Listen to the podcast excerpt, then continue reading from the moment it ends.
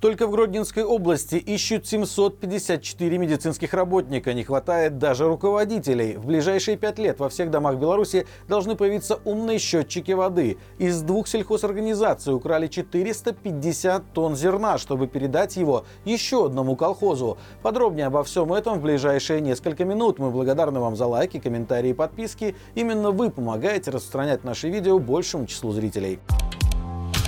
Только в Гродненской области открыта вакансия для 754 медицинских работников. 427 из них врачи, 205 медсестры и 77 санитары. В некоторых объявлениях указано, что готовы нанимать докторов даже пенсионного возраста. Рекордсменами по нехватке врачей стали Ашмяны, Дятлов и Ивье. В самом Гродно ищут 126 специалистов области. Вакансии есть даже на руководящие должности. Например, Ивьевская и Лицкая центральные больницы ищут заместителя главного врача.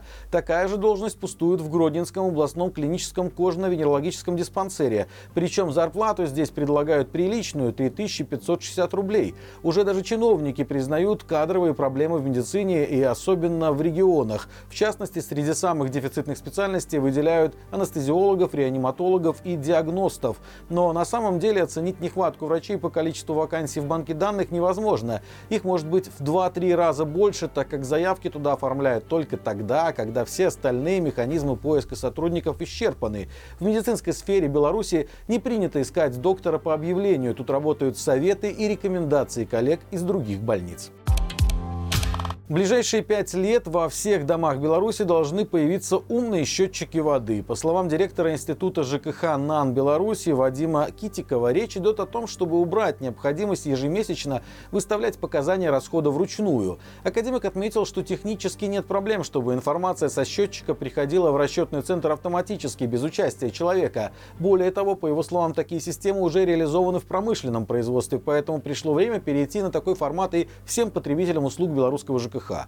Помимо этого, в квартирах должны появиться и новые пожарные извещатели, которые реагируют не на открытое горение и задымление, а улавливают в воздухе молекулы водорода и угарного газа, которые появляются уже тогда, когда открытого огня еще нет. То есть это оборудование работает по принципу сверхраннего оповещения. К сожалению, внешний вид таких датчиков предоставлен не был, но есть надежда, что они будут выглядеть получше своих предшественников. На одно из крупнейших предприятий Аршанского района поступило более 450 тонн зерна, похищенного у двух сельхозорганизаций. Сумма ущерба превысила 265 тысяч рублей. Было установлено, что директор одного из аграрных предприятий Дубровинского района Витебской области совместно со своим заместителем похитили со склада своей организации не менее 101 тонны пшеницы и 27 тонн рапса. Параллельно в Крупском районе Минской области главный агроном в сговоре с заведующей складом и трактористом-машинистом похитили еще 331 тонну тонну зерна.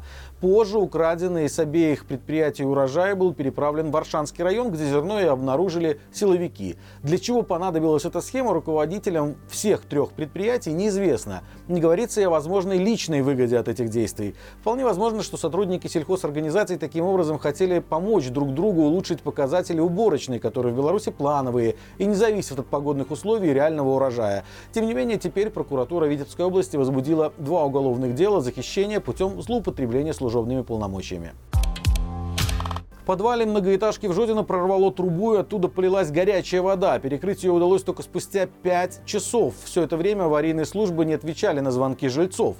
Теперь коммунальники не могут откачать воду, а люди жалуются на испорченное имущество. Жильцы заметили аварию в 8.30 утра и сразу начали звонить во все возможные службы. ЖЭО, МЧС, аварийные. Опубликовали видео в городском паблике. В ролике один из жителей дома жалуется, что из трубы течет настоящий кипяток, все в пару, при этом батареи по всему стояку холодные данные. На звонок людям ответили только в службе 115, да и то не сразу. В итоге горячая вода хлестала более 5 часов, перекрыть ее удалось только к 14.00. По словам жильцов, вещи в подвале повреждены. Теперь они вынуждены ждать, пока вода впитается, так как в ЖКХ нет возможности ее откачать. Вот бюджетная экономия, возмущаются обитатели дома и задаются вопросом, кто будет платить за такое безразличие коммунальщиков. Представитель Белпол Владимир Жигарь, который до 2020 года работал в милиции, рассказал о том, как охраняют Лукашенко во время его визитов в регионы.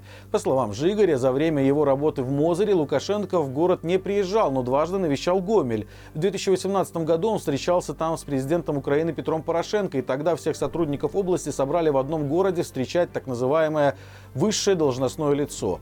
Жигарь говорит, что это было сомнительное удовольствие, но ездили туда все милиционеры. В три часа ночи они приезжали в РУВД, огнестрельное оружие никому не выдавали, а только резиновые палки. Затем на автобусах централизованно привозили в Гомель, где каждому сотруднику выдавали предписание, где он должен находиться.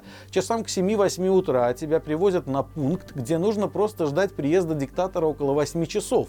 При этом сотрудники милиции не могут никуда спрятаться, сходить в туалет или пообедать, поскольку постоянно ездят проверяющие, которые фиксируют, находятся ли сотрудники на своих местах. Лукашенко возят по определенному маршруту маршруту, потом он едет назад, садится на вертолет и улетает. Когда вертолет исчезает, по радиостанции идет команда «Отмена». Все сотрудники могут расслабиться, их забирает автобус, везет к месту сбора и отправляются домой. А утром, и неважно во сколько ты приехал, ты должен быть на работе. По словам Жигаря, из-за этого создавалось впечатление, что Лукашенко просто боится своего народа, потому что при всеобщей поддержке, о которой он постоянно заявляет, ему просто не нужно было бы столько охраны. В Круглом прошел первый чемпионат по колке дров среди ветеранов труда и молодежи. Приурочили его к 105-летию Всесоюзного Ленинского коммунистического союза молодежи. А участвовали в нем, как нетрудно догадаться, команда МЧС, РВД, ну и сборная команда молодых специалистов других организаций района. В итоге победа досталась спасателям. Второе место с небольшим отрывом заняла сборная молодежи. Но милиция, как ни старалась, так и не смогла доказать свою состоятельность даже в колке дров. Есть в этом чудо-празднике все же и положительная сторона. Порубленные дрова в этот же день были отвезены нуждающимся жителям самого города Круглое и деревни Гай. Правда, судя по публикации в газете, дрова просто вывалили на участках пенсионеров, сфотографировались с ними и уехали. А уж как и кто их будет складывать и накрывать, никого не интересовало. Как всегда по будням у нас выходит рубрика «Горячий комментарий». В новом выпуске обсуждаем, почему важно планировать реформы в Беларуси уже сейчас, стоит ли ждать смены власти, что нужно изменить в Беларуси в первую очередь. Смотрите по ссылке в описании к этому видео. Благодарим вас за лайки, комментарии и подписки. До встречи завтра и живи Беларусь!